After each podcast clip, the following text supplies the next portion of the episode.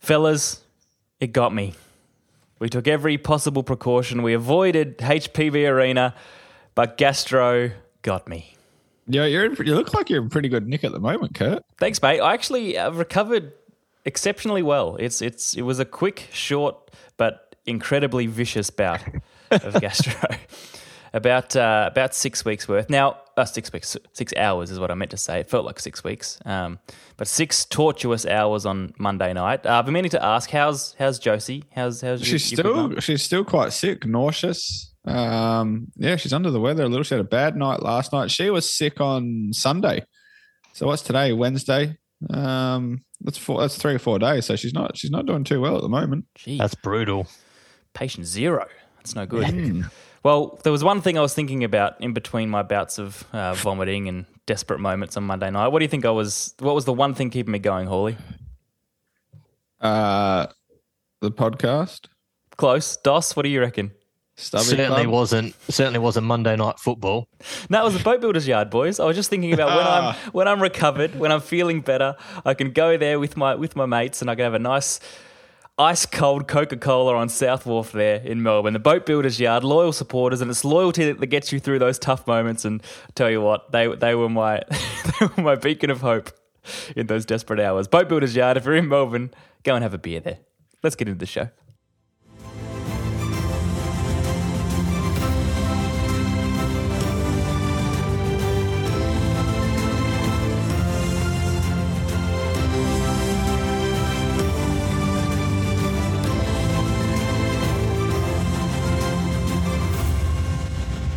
Hello, everybody, and welcome to the Outback Quarterback Podcast for another well, Thursday show. Boys, a lot going on this week. Uh, sickness won't stop us, nothing ever stops us. We're consistent in our output. Dos, you ready to go? I'm ready to go, Curtis. How are you doing, fellas?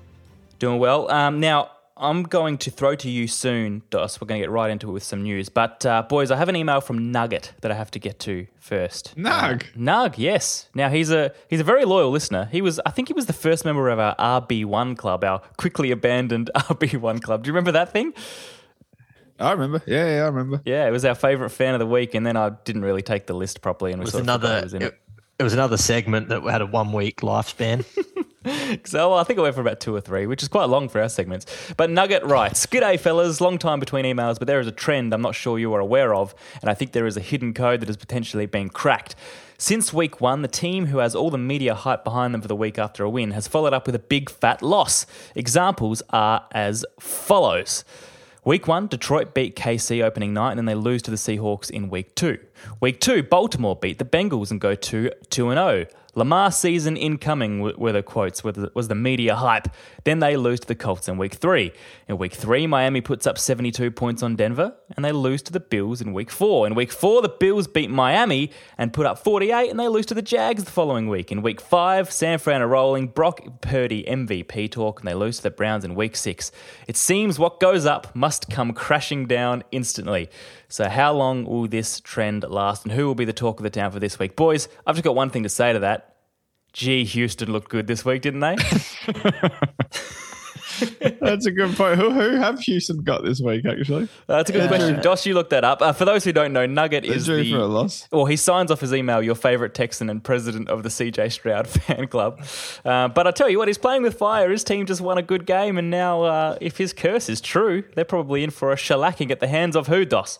They're not. I think the, they got the the, bye week, Kurt. Oh, well, week off. well, his theory's right. They can't win this week. it's a good theory, though, isn't it? Who is the team that really surprised this week? I guess the Jets. The Jets knocked off the Eagles. So that's Probably the Browns. oh, the Browns. Yeah, no, don't. Say And they that. got the Colts this week away. Yeah, danger. There's a danger game. There's danger written all over that Oh, one. yeah, Cleveland beat 49ers. That has to be the upset. Yeah, I That- think so. that's, That's That that's said, there's the one. Zach Wilson beating the beating the Eagles is quite upsetting for many, many Yeah, oh, actually, yeah, that's a good. Point. Yeah, but the Jet Jets have got a bye week as well. yeah, okay. Well, Brown, six sorry, Browns team- fans. Six teams with the bye this week. yeah, it makes it easier. There's a few less games for us to go through. We should have a nice, quick 40 minute episode next Tuesday. Um, Dos, we've got a few headlines for, for you to quickly run us through. Get us updated with what's going on in the league. Certainly, yeah, fellas. So Buffalo Bills running back Damien Harris uh, exited the Sunday night football game with a bad well, not bad, with a neck injury. He went off. He was in the ambulance, came on the field. The game was stopped uh, momentarily, of course. Uh, he has since left hospital and is recovering, which is excellent news, um, considering the last time we saw an ambulance uh, on the field uh, regarding a Buffalo player. Uh, Colts owner Jim Irsay has said that Anthony Richardson is probably out for the rest of the season. They're going to make a call mm. on shoulder surgery within the next week, um, which isn't great, obviously, for Anthony Richardson because he was playing really well, but also in terms of the Colts season and any sort of juice that it had going for it is kind of fallen flat. Uh, now, Hawley, the, the 49ers curse that you put on them uh, last week there's some good news for a lot 49ers fans. Deebo Samuel with his shoulder, Trent Williams, star offensive tackle with his ankle, and Christian McCaffrey, of course, part of Chris Sanity with his oblique injury. Uh, none of them are considered long term. They're all day to day, and they're going to be assessed later on in the week. Uh, they're on the Monday night game, I believe, so they've got some time before that. Do you think Rams, McCaffrey will play this week, Dos? I think he'll be the only one that won't play. I reckon Deebo Samuel and Trent Williams will play. Okay. Just a gut feel. Well, Chris Sanity uh, is slightly more powerful than the other injuries, so gosh, yeah. I, I, need CMC out just for my, just for Chris Sanity, just for your credibility. Actually, I hope he plays. Kurt uh, Rams uh, running back who's had a really good start to the season, Kyren Williams, mm. has a sprained ankle. Unfortunately, he's not going to play versus the Steelers this week. Uh, Lions, another running back. Lions running back David Montgomery, uh, per co- head coach Dan Campbell, is going to miss some games with uh, rib cartilage injury, which is unfortunate for them because he also has been playing well.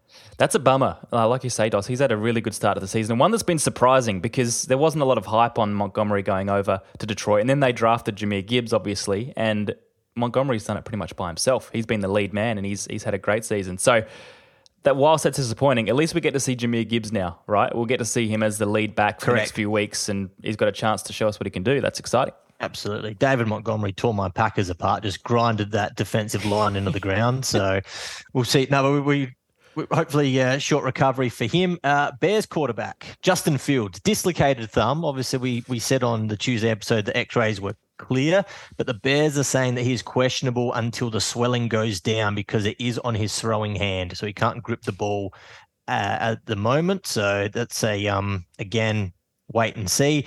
And Jags quarterback Trevor Lawrence. Now they've got the Thursday night game against the Saints, so short turnaround. He's got a sprained knee and still uncertain as to whether he will play. And if he doesn't play in that Thursday night game, my goodness, it's going to be CJ Beathard as the mm. backup for the Jags versus Derek Carr and an absolute anemic Saints offense. And if Thursday night football couldn't get bad, it was going to get worse. Uh, now the the major, well, major move, but two things happened with the Eagles. They placed wide receiver Quez Watkins on IR with a hamstring injury, and then they signed seven-time Pro Bowler Julio Jones to a one year deal, and that will be his fourth team in four years. Did not see that coming. When you sent that through on the thread this morning, I was very surprised. Um, I mean, I don't see why they need another backup wide receiver. They've got Olamide Zaccheaus. That's all you need is a Correct. wide receiver three, surely. but no, I didn't see Julio playing for the Eagles this year, so there you go. Good I to see him back. he'd play at all this year, to be honest. No. But there he is. So we'll see if he can uh, chase a ring. Good stuff, Dos. Thanks for that. We've got a lot to get to tonight, boys. We've got the Monday Night Football review, which we'll do very quickly because, again, it wasn't the greatest game, but it is important to still cover it uh, for the fans out there, particularly those of the Cowboys and the Chargers. Then we've got all the normal Thursday stuff the MVP, the playoff lock, the My Boy stuff. Um, I'm sure we'll end with Joke of the Week. We'll be back in a sec with Monday Night Football.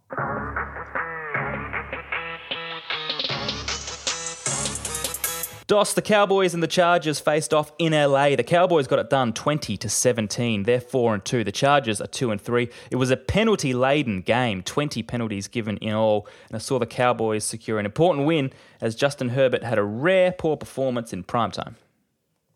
He did, Curtis. Uh, the Chargers were pretty bad. Mike McCarthy's play calling for Dallas was also pretty bad.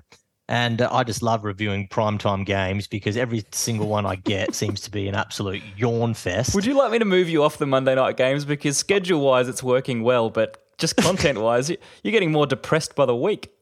Frustrated, Curtis. This was supposed to be a really good game. Yep. I was really looking forward to this one. I thought this is one of the games of the of the week. Uh, didn't quite. I mean, the scoreline suggested, yeah, it was a close game, but my goodness, as you alluded to, the penalties. But Justin Herbert, the, the first drive of the game was really good.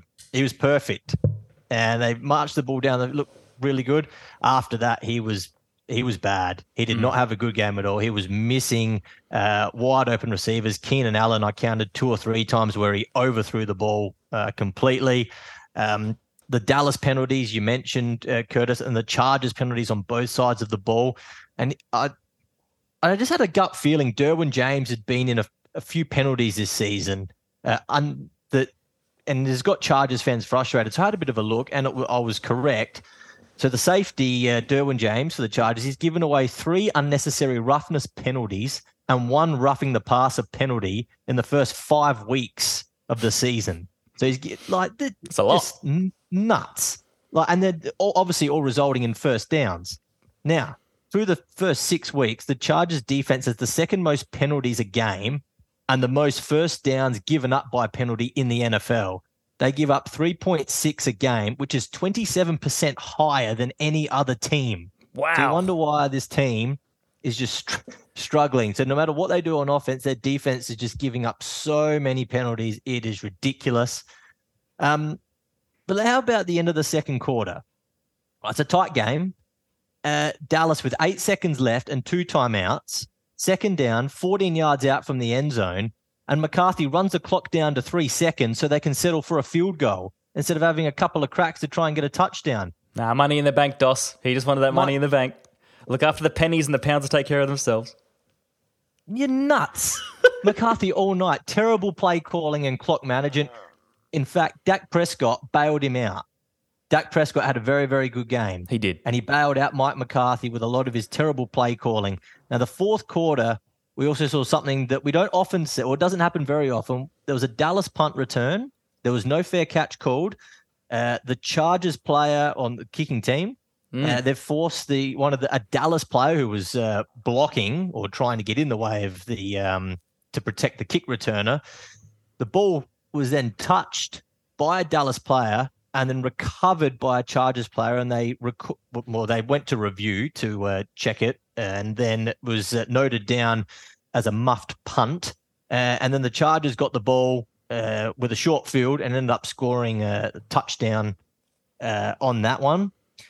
But um, the and then the Dallas red zone conversion all night wasn't great. They're 28th in the NFL coming in to the game. Uh, 37%. Last year, they led the league with red zone conversions, Dallas. They were 71% conversion rate. So they still weren't great Monday night, but they found a way to get it done. And if you're listening to Joe Buck and Troy Aikman on the call, and we love Buck and Aikman, but you would have thought that the Cowboys won a playoff game with the way they called that last quarter and the Dallas win. My goodness me. And that's all for Monday Night Football.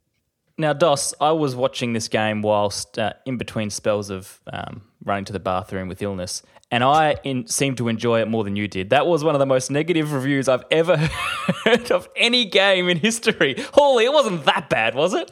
Remember when Dos said, oh, I'll review this game in three minutes, boys, nothing to talk about? I think you described every single play.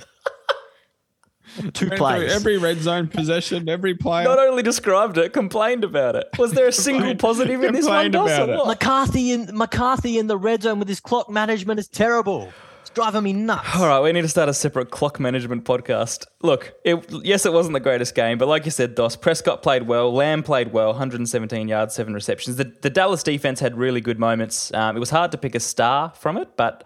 Uh, you know, no, none of them filled the stat sheet completely, but players like Parsons uh, and uh, Lawrence had really strong games. So that was a positive for the Cowboys. Well, Micah Parsons didn't really. Well, he did. He was he did good in the last last few plays of the game, and that was about it he didn't really have a great game. He was actually pretty well contained by the Chargers. It was their offensive line just couldn't hold him basically even the last couple drives of the game. All right, we'll be back in a second.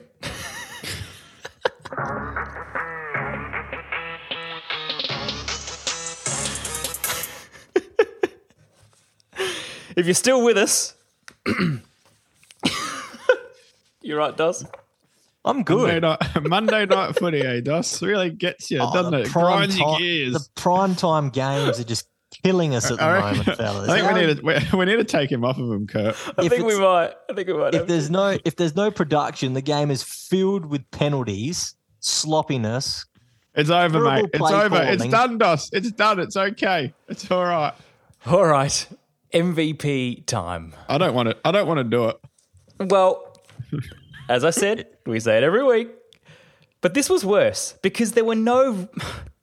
We were bereft was- of breakout performances this week. Yeah, it was so even across So even. every game on defense, on offense.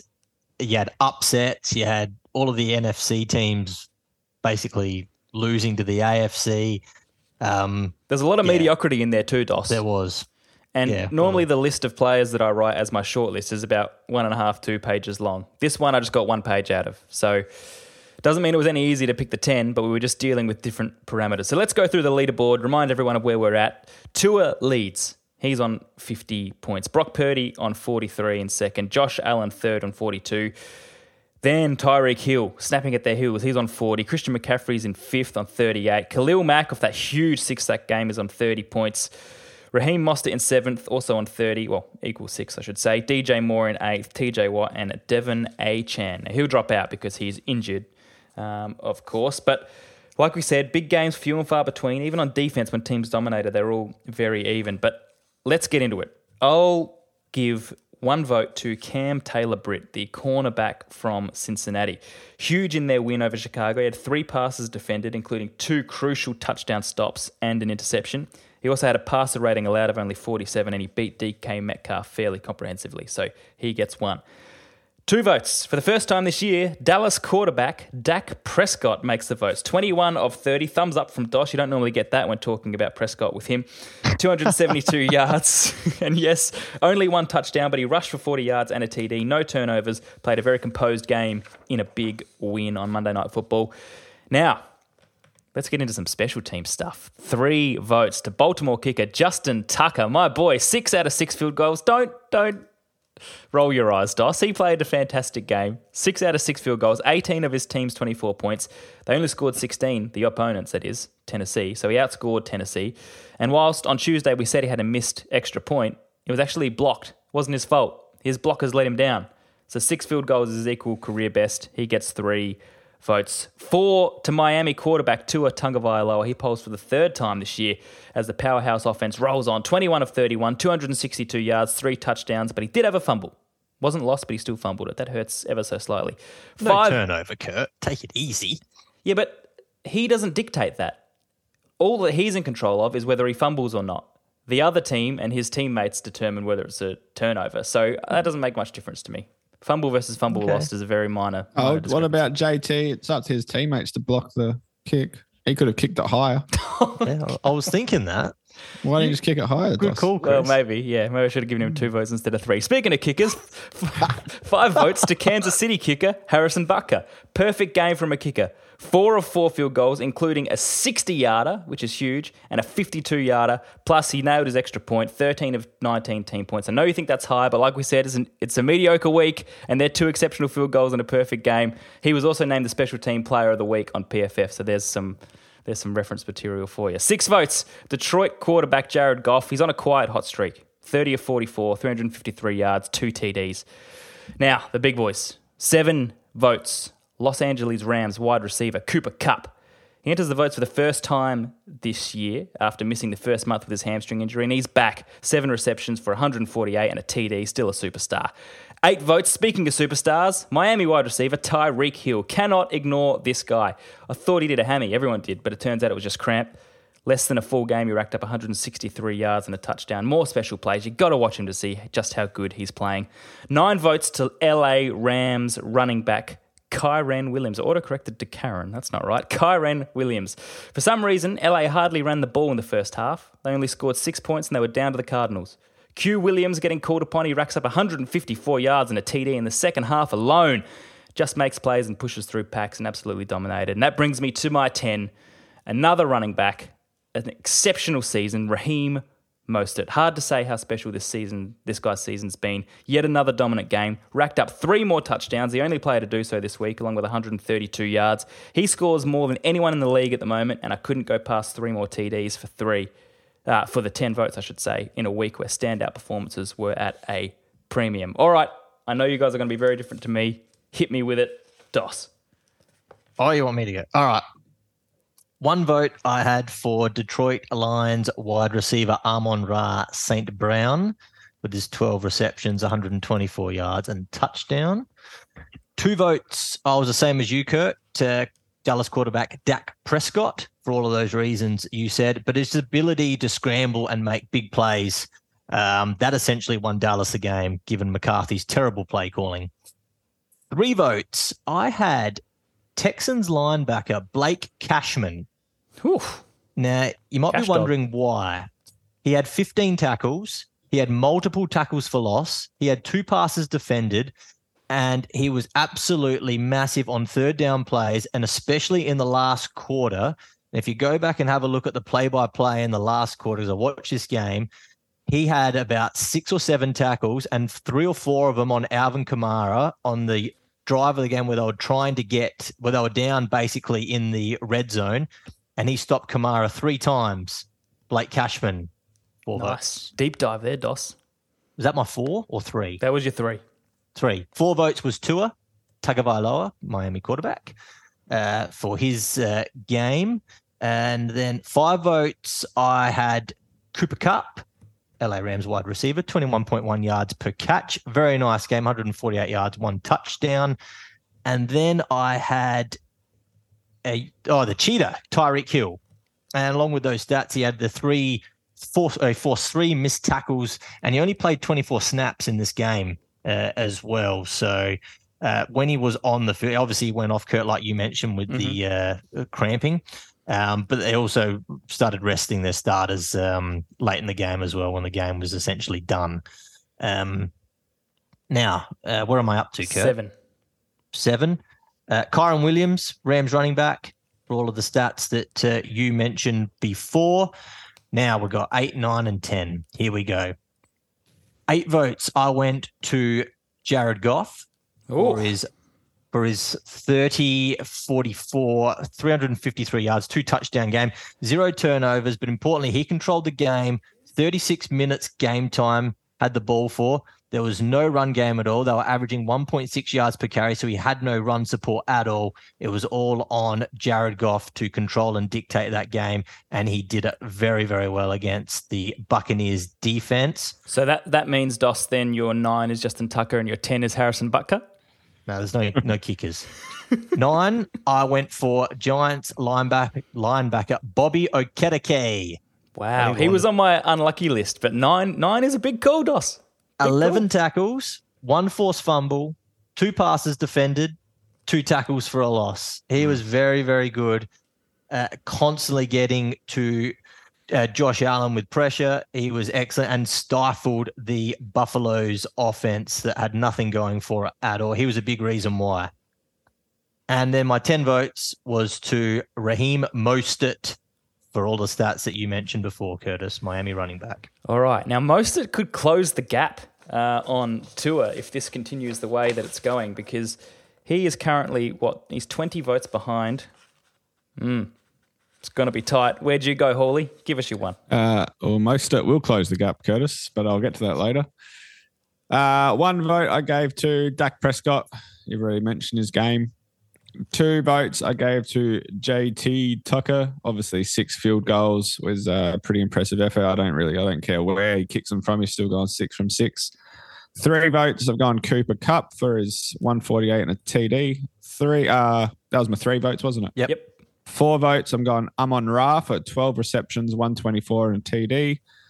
Uh, four. oh, I'm confused. Uh, five votes now. Five. Five votes. Thank you, Dos. Five votes are going Can't, Tyreek can't you Hill. guys just write the number of votes No, next to I- the name? I- Wouldn't that make it yeah. easier to read out every week? Yeah, it probably would, to be honest. Who's your five? Tyreek Hill for 163 to TD. My six votes, I've gone Haason Reddick good for one. two tackles for loss, three QB hits, and two and a half sacks. Mm. Now, my theory is that two and a half sacks were the most of any player for the week. So if someone has the most TDs for the week or the most yards for the week, they're generally right up there in the votes. So most sacks should be an equal stat. Fair enough. There he gets my six votes. Seven votes I've gone to Tua, 262 and three. Like you boys have mentioned, none of that was garbage time this week, Dos. That was all No. the first three quarters. So you That's right. be happy with his statistics. Uh, Jared Goff, I agree with you, Dos. I've given him my eight votes this week. Nine votes, Ky- nine votes, Kyren Williams, and then ten votes to Mr. Raheem Mostert. All right, boys. I'm going to add that up and give us our uh, stats for the week. I'm going to try and do a, a, a live leaderboard update too. So you got 60 seconds. Talk talk away. Sixty seconds. Whoa, Live leaderboard update too. Pressure's on. how good! Yeah, I didn't have the I didn't have the special teams in. Oh, I thought I might put JT in, but Butker with five votes as well. Yeah, That's a five was too many. Five, That's a I, I si- regret that. That's the sixth best player in the league this week. Yeah, 60 yarder and a 52 yarder though. That's pretty yeah, Yeah, sixty yarder. Sixty yarder is a pretty good effort. per- He didn't nail he didn't nail three of them from sixty. Well, no one ever has. Ever. Sorry, I'm calculating. I thought Adam Thielen might have been close with his eleven receptions. Yeah. But Yeah. the problem was there were so many defenders that just had the two sacks and a couple tackles for loss. There wasn't really anyone who had, you know, three sacks and a fumble recovery. No, no one stood out. I mean, Jordan Hicks had an interception, a fumble recovery for a TD.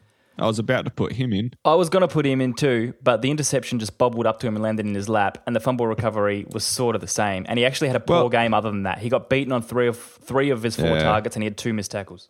The the interception wasn't as bad as you say because in the you actually watch it and when the ball's thrown he turns around and starts running towards the ball so he did anticipate that if something happens he'll be there for it That's good.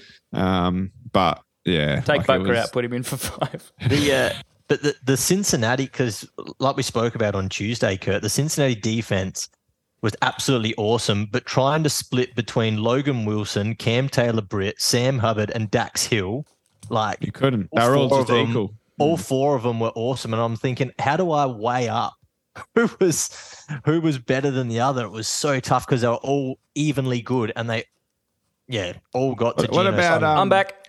oh you're back all right no worries You want to finish just that point? Announces, what about announces that and justin um justin i don't know how to say his last name Mutabuki or something Oh, Mudabike from Baltimore. Again, he was also on my Mudabike. list, but I couldn't. two sacks couldn't two him tackles for loss and four qb hits so I think it's Mudabike, very- yeah, and and um, Danielle Hunter too. He he was very. Oh, good. Daniel Danielle Hunter almost made my list last week and this week. He's been real close. He leads the league in sacks. He's on eight sacks, and we haven't given him a vote yet. That's the flaw of the system. Anyway, Yeah. we'll now have three Miami players on top.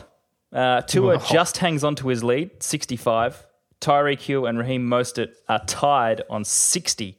Um, and the only ones upsetting that balance for the weekly votes, Mostert obviously won it on 30, Williams on 25, Hill on 20, as well as Goff on 20. Tua got 15. Uh, Kupp edged him out in 16. So that's week six MVP. Um, this was when we were going to have our first round of discretionary votes if that system got up, but I was held down by listeners and presenters alike. So we keep the system as it is and keep rolling into week seven. We'll be back in a moment.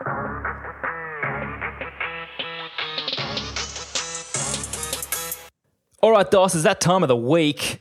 Dos's trivia. Hit us with it. Trivia time, fellas. All right, we're looking at loyalty. So we're looking at single team players and we're looking at the current active touchdown leaders. So you're looking at guys Oh that have my only been with the one team and have the most active or touchdowns, Touchdowns. in the NFL. We're going to Now- go the top. We're going to go the top five. Where does Kirk Cousins sit? Oh, sorry. This is not. Uh, sorry, this is non-quarterback. So it could be running back or it could be, Running back, Wide wide, receiver. receiver, oh, well, tight end. Travis Kelce. Travis Kelce is third on 75. Travis Kelce's third. So current players, running backs, or wide receivers, tight ends. All Who's right. been a running back? Well, there aren't Where, many- what, where does Eck, Ekeler would have had a fair Oh, few? good one. Ekeler is sixth. Oh, at you're 64. Ah, Man, that's a great get, Hawley. There wouldn't be Sorry, many uh, running backs who have been with the one team. Dos, So it's is, one- is there a so running back on CM the list? There is a ru- there are two running backs in the top five. CMC doesn't fit anywhere. Probably he missed too many. No, games, he's been right? with Carolina and Yeah. San Fran. It's got to be the one team. Apologies. But it could have been it could have been at Carolina, just Oh, just TDs at Carolina, right? No, no, no. This is they've only been with one team. Oh, they've only been with one team. Only okay. with one team. Oh, Derek Henry. Correct. 84. He's number two on the list. Dos, you were about to apologise to Hawley for something? I was Hawley. Ekeler was fi- uh, fifth on the list. Yes. My Bang. apologies. We got one.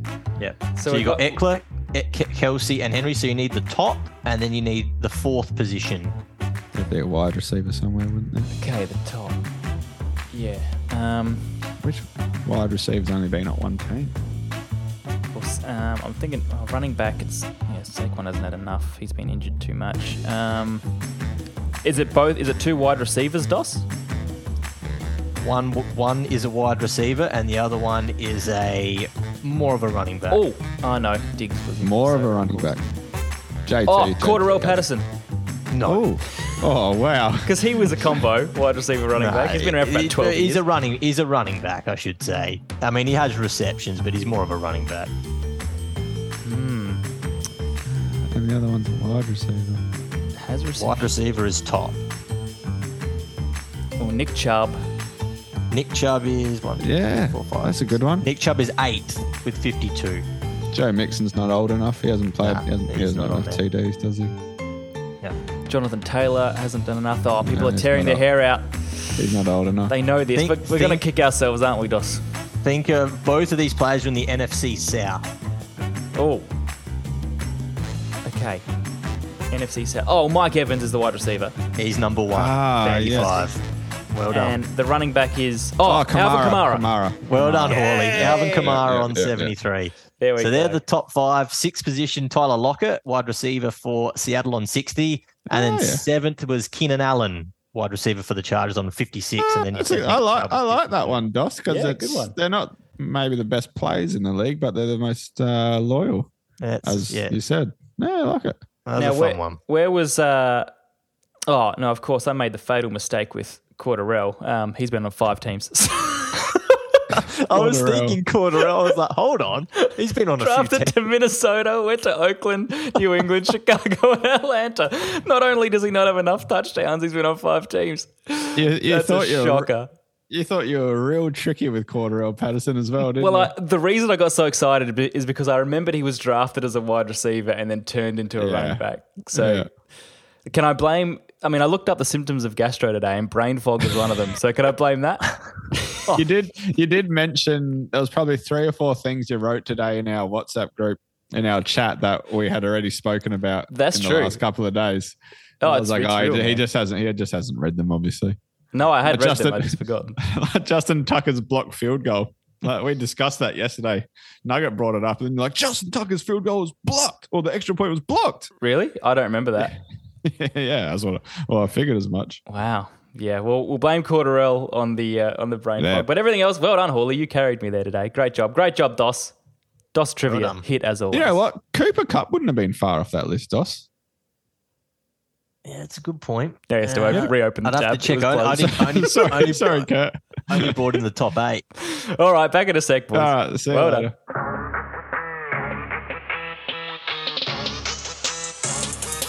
All right, boys. What are we up to now? Big going on. Oh, playoff lock. Yep. Playoff lock. Now, for the new listeners, we lock a team every week from now until week 17, and then we sit and wait. We lock them, of course, for the playoffs. It's pretty easy at the start because you get to lock teams like San Fran and Philly, and we did Buffalo a couple of weeks ago. Uh, but as the weeks go on and things become, well, they should become more clear, but they actually become more opaque as more teams find themselves in the playoff battle, uh, it gets harder and harder. So, so far for the NFC, we've locked San Fran and Philly. They both lost on the weekend, but they'll still make playoffs, so we're fine there. Five and one. They're the two NFC teams we've locked. We've locked an AFC team, Buffalo, four and two. I mean, the NFC, the only other contender at the moment is Detroit. They're five and one. I'd be pretty comfortable locking them, especially because we haven't locked anyone from the NFC North. The AFC, of course, we have Kansas City, five and one, Miami five and one, but we've locked Buffalo, who are in their division and now behind them, so that's looking a bit shaky. And Baltimore and Jacksonville are four and two and re- and leading their divisions respectively. So where do we want to go, boys? Do we want to go with Detroit in the NFC, or do we want to look at AFC? Hawley, I'm pretty comfortable with Kansas City. I still think Detroit could drop off a little. I don't. I don't know if they'll drop off enough to miss playoffs, but I'd be more comfortable taking the Chiefs because the Chiefs are the Chiefs. Like they'll make the playoffs. Dos, any concerns with that approach? No, I'm pretty comfortable with the Chiefs. Hard to bet against Mahomes and Andy Reid. Done. It's the Chiefs this week. Gets harder as we go, but that one is still fairly simple. Now, How did we go last year, Kurt? Did we get them all? no, we missed one. I can't remember which one it was, but we missed one. One that we locked about two or three weeks out. Mm, Okay. Was it- New England? Did it, New England just miss the playoffs last year? We, I think, did we lock Nah, three? wouldn't from, have been the Patriots. I thought, did we lock three teams from one division last year?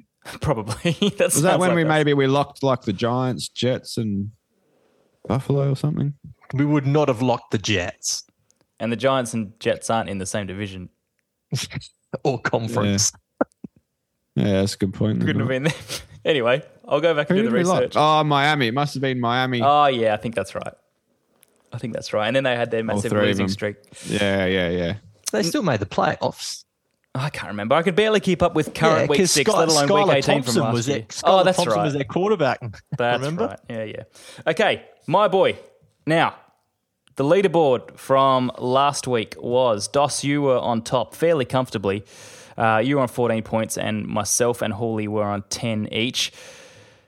Uh, interesting week this week, as I said before. Hawley's team had three of its five players on bye. Although you I did should get trade two in, greens though. Yeah, I'll get two greens. uh, you get one green, mate. You traded in Sam Howell for for Aidan O'Connell. He gets a green, three touchdowns, no interceptions in a big win. James Cook, Cookie? he had 71 yards. It's a yellow. Oh, that's a pretty tough game. That one. Hey? There wasn't much going on in that game. I thought 71 yards was a good effort. Did he have any recep? How many receptions did he have? I don't think he had any. Mm, let me uh, check. Mate, on that. you almost got a Yeah, crimson you're from him last week. I'd take a yellow. Mate, five yard, five point one yards of carry. 71 yards. It's not green worthy for a running back. I'm sorry, man. Whatever, uh, whatever. I had a lot of reds. Jalen Hurts had three picks and a shocker. That's a red. Ugh. Um, Dameon Pierce, 13 carries for 34 yards. That's a red. What is going on with Dameon Pierce? Christian Watson, he had the bye. That's a red. Michael Mayer, tight end, six receptions for 75 yards. That's a green. That's a green. And defender Nik Bonitto, four tackles, two QB hits. That's a yellow. And well, I haven't done my trade yet, but I'll get to that in a second. Dos, you had Brock Purdy. He had a rare red. He had a shocker. 12 of 27, 125 yards, 1 and 1. Kenny Walker, 62 and 1 on the ground, 37 in the air. Total was 99 and a touchdown. That's a green. Amon-Ra, 124 and 1. That's a green. Luke Musgrave had the bye. That's a red. And Nick Bolton, Had an interception. He did, and four tackles. So he gets a green. get- so that's he gets a uh, that's green. three for you. You are flying, Dos. absolutely flying on 17 points. Hawley and I are stuck on 11 and a half each. Now the trade, we get one trade for the year, and I've been starting to think about trading out Dameon Pierce, and I was going to go to Kyren Williams because he qualifies as running back replacement, but he's got an ankle injury, as you said, Dos, and they've got their bye coming up in week eight, so just got to see. But after week eight, we're doing that draft for the extra player at every position, so I sort of want to trade for Williams before one of you guys drafts him. Um, don't roll your eyes again, Dos. We talked about this like three weeks ago. We I'm losing track of how many trades and swaps and one trade, one draft pick. And free agency pickups that you want to bring into my boy. It'll it'll all stop. It'll, ta- it'll come to a halt when Kurt starts winning dust. Don't you worry, mate. Hawley, I wouldn't be chirping if I was you because you're the only guy who's taken advantage of both of these rules so far, mate. You did your IR and then you did your trade last week, and they've both benefited you. Yeah, you made the you made the rules, mate. Anyway, uh, the order for the draft will be the reverse of the current standings, so it'll be either Hawley or I picking first. We've got some week seven games to get into to wrap up this show in just a second.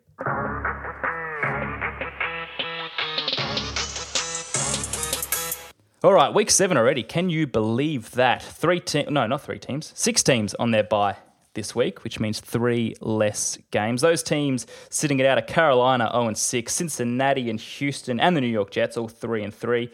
Tennessee, they're 2 and 4, and Dallas Cowboys coming off their Monday night football winner 4 and 2.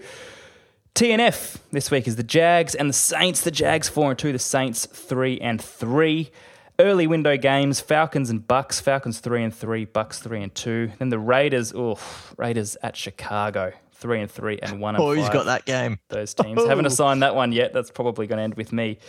Uh, I am looking forward, however, to the Browns, who are three and two, at the Colts, three and three. Deshaun Watson, Watson's shoulder means he's still uncertain to play in this one, but the Browns beat the 49ers with PJ Walker on the back of their incredible defense. And the Colts, as we know, now without Anthony Richardson for the rest of the year, and Minshew had had a bad game on the weekend. That was worse than he is. It wasn't his best display, but. Getting to a fourth win in the seventh game or seventh week of the season means you're potentially a playoff contender, and this could be a turning point for both sides, win or lose. The Colts need a win to keep in touch with the Jags in the AFC South. They also need to sort out Jonathan Taylor's role in this offense because he has not fit back in seamlessly at all yet. So I'm looking forward to that one. The Commanders. Washington Commanders, they're three and three. They go to New York to play the Giants, who are one and five. And Dos, you wanted to talk about Sam Howell for a moment. Well, since uh, our little pal over there, Kurt, to Chris, decided to cut uh, Sam Howell down in his four after his fourth start in the week three loss to Buffalo in his Chris Sanity segment, I just thought I'd since since that how how Sam Howell has performed. So he's gone six touchdowns. That's tied third in the league with uh, Jared Goff, Tua, and Brock Purdy. He's had one interception and no fumbles. That's tied for the best in the league. Passer rating of 105.8. That's sixth best in the league. An average of 276 yards passing per game. That's fourth in the league. A 68% completion rate. Seventh in the league. And this is all while his offensive line has given him no protection and he's been sacked 15 times, which is the most in the league.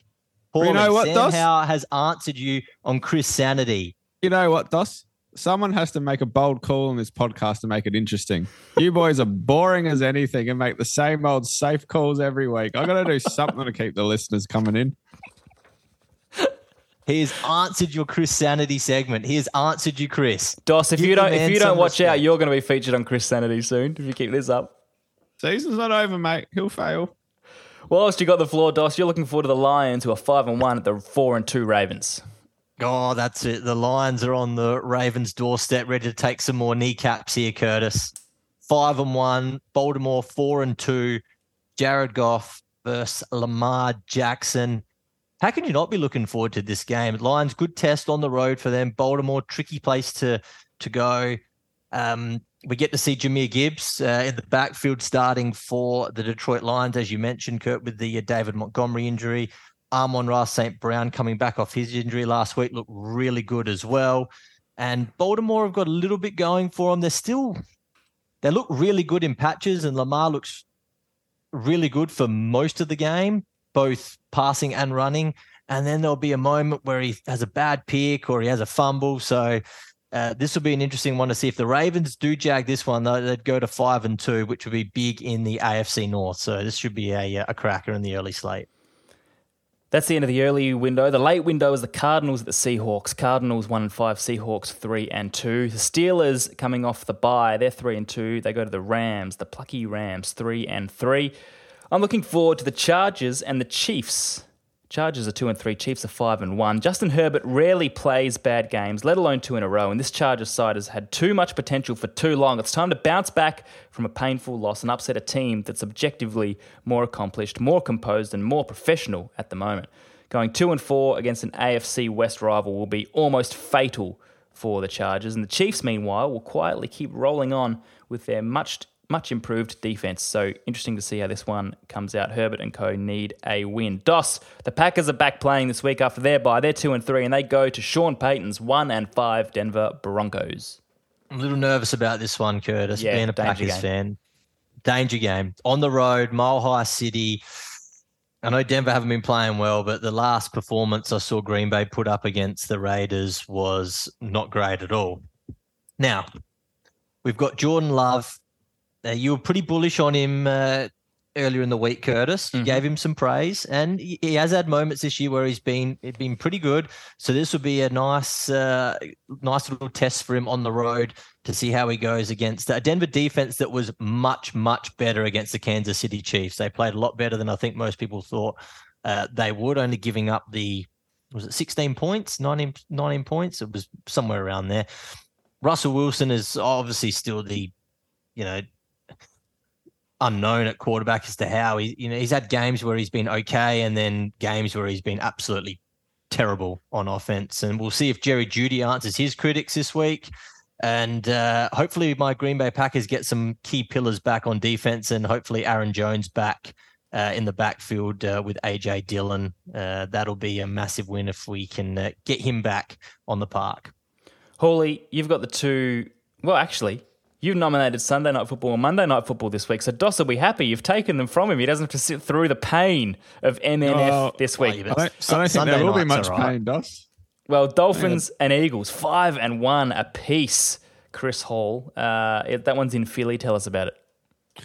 Well, I'm looking forward to this game, boys, because of Tua, Hill, Waddle, Mostert, Mostert, Hurts, Brown, Smith, Swift. It is an absolute offensive cracker. Dolphins sit first for points scored. Philly sit fifth for points scored. If this doesn't clear 50 points, then I will eat my sock. That's that's my dedication to this game. You go on the over 50. I'm going over 50, mate. They have to go 25 each. But who wins? I actually I have absolutely no idea. Miami's defense is ranked 26th at the moment for points allowed. I'm not too fussed about it because the offense is absolutely firing. It's so electric. They can put up 20, you know, 20, 25, 30 points with ease. The only concerning part about that for me is that Miami have only come up against one defense who ranks inside the top 25 this year. And that was obviously Buffalo, who I think are top five defense for points against. Yep. Now, that game, they were smoked 20 to 48. They got taught a lesson. And Philly currently sit at about 15th in the league. So for me, this one is a bit of a worry. It's the one where Tua and, Tua and Miami come out and, you know, play really well against the Eagles. They can prove that, yeah, we are the form team of the competition and we can play against some defenses who are a little better. And I wanted to bring that up, Kurt, because you said our top three in the MVP are all Miami players. And I just feel mm-hmm. like if they start to play against some better defenses, then it might even itself out a little bit.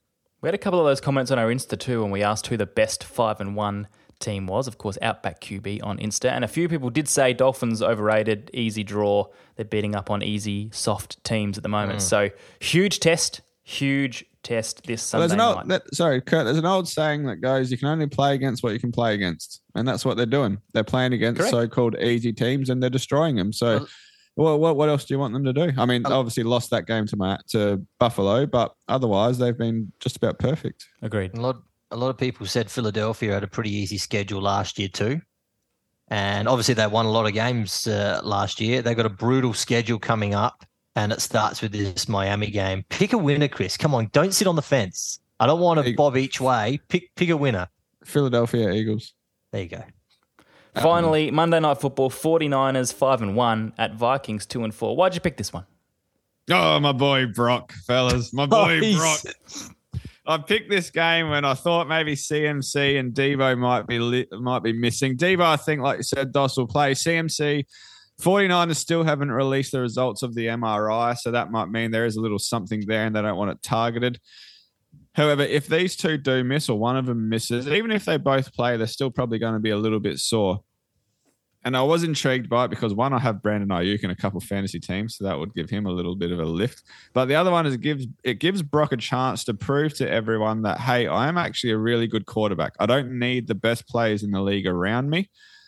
I'm Chris Hall is a bit of a doubter on Brock at the moment. I need to see him come through with the goods under duress, the chips against him. Otherwise, I'll start to say, all right, he's a QB that's landed in a really good situation. Like you put Daniel Jones or Mac Jones in the 49ers, then you know they're probably sitting pretty pretty as well.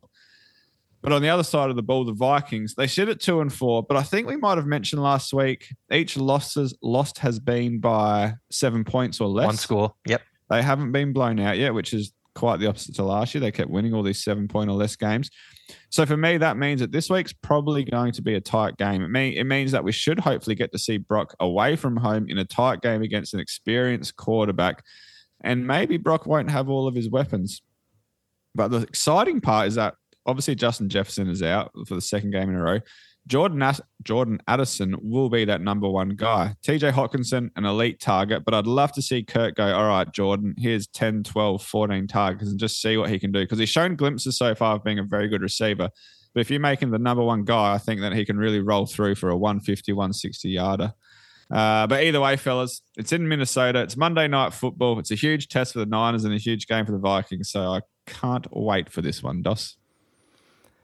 Very good, boys. That's our week seven preview. Uh, that means it's the end of the week. That's the end of the week. Another week in the bag. Of course, looking forward to week seven. We're a third of the way through the regular season, but uh, Hawley, there's still one more thing to do before we say goodbye to the people. I got two for you this week, boys. One's one's a bit of a question for you, Kurt. Did uh did Noah include termites on the ark? Not that I'm aware of. I didn't read that one in Genesis. I'll go back and check.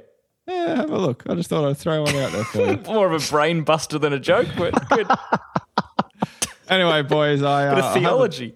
I've, I've I've had a thing in the past, a bit of an addiction. I've, I've slowly got over, but I used to act, oh, I used to be addicted to soap, but thankfully I'm clean now.